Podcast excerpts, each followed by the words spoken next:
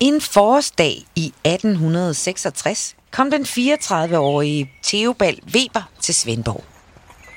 Trods sin unge alder havde Theobald et imponerende CV, en meget stor pengepunkt samt kone og otte børn. Med tiden finansierede Theobald Webers formue de store pragtvillager i Gammel Hestehave ud til Svendborg Sund. Først opførtes Bella Vista med de to kanapper i 1870.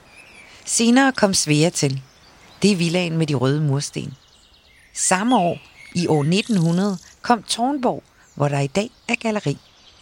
Alle tre store, imponerende huse med parklignende haver. Men hvor stammer alle de penge fra? Webernes penge stammede fra et omfattende kryoliteventyr i Grønland. Kryolitten fandtes i store mængder i Iviktut, men man havde haft svært ved at finde ud af, hvad det skulle bruges til. Det var først, da den danske kemiker Julius Thomsen fandt ud af, at det kunne bruges i produktionen af soda, at der begyndte at ske noget. Det var datidens vigtigste husholdningskemikalie, så det var der mange penge i. Theobald Weber kom ind i billedet, da han sammen med sin tvillingebror og en onkel havde kastet sig ud i spejlglasproduktion, hvortil de skulle bruge soda. De så muligheden i kryolitten efter Thomsens opdagelse.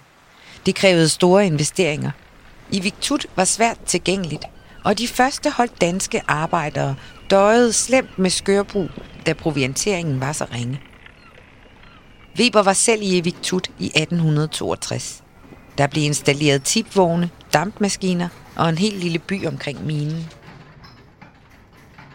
Alt gik godt, indtil verdensmarkedet for soda styrtdykkede i 1866, fordi det viste sig, at man kunne udvinde soda fra havsalt.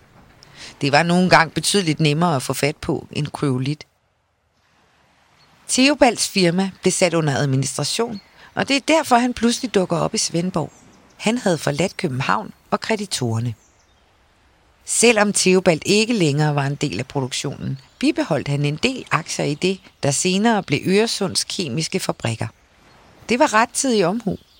Kryolitens vigtighed for soda forsvandt, men til gengæld fandt man senere ud af, at kryolit kunne bruges i aluminiumsproduktionen. Kryolitten fra Iviktut blev det største mineeventyr i Grønlands historie, og det varede ved, indtil minen var tømt i slutningen af 1980'erne. Så den mand, der ankom til Svendborg i 1866, var en mand med en trang til at prøve noget nyt. Han købte et stort landområde af baronen på Valdemars Slot og indrettede gammel hestehave med hønseri, store frugtplantager og meget mere. I 1872 etablerede han et træskibsværft, der senere blev overtaget af sønnen Sofus Weber.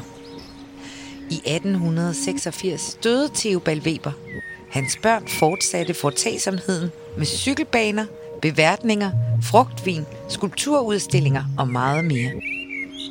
Villagerne er ikke længere i familiens eje, men de står endnu og vidner om forbindelsen mellem Svendborg og Grønland.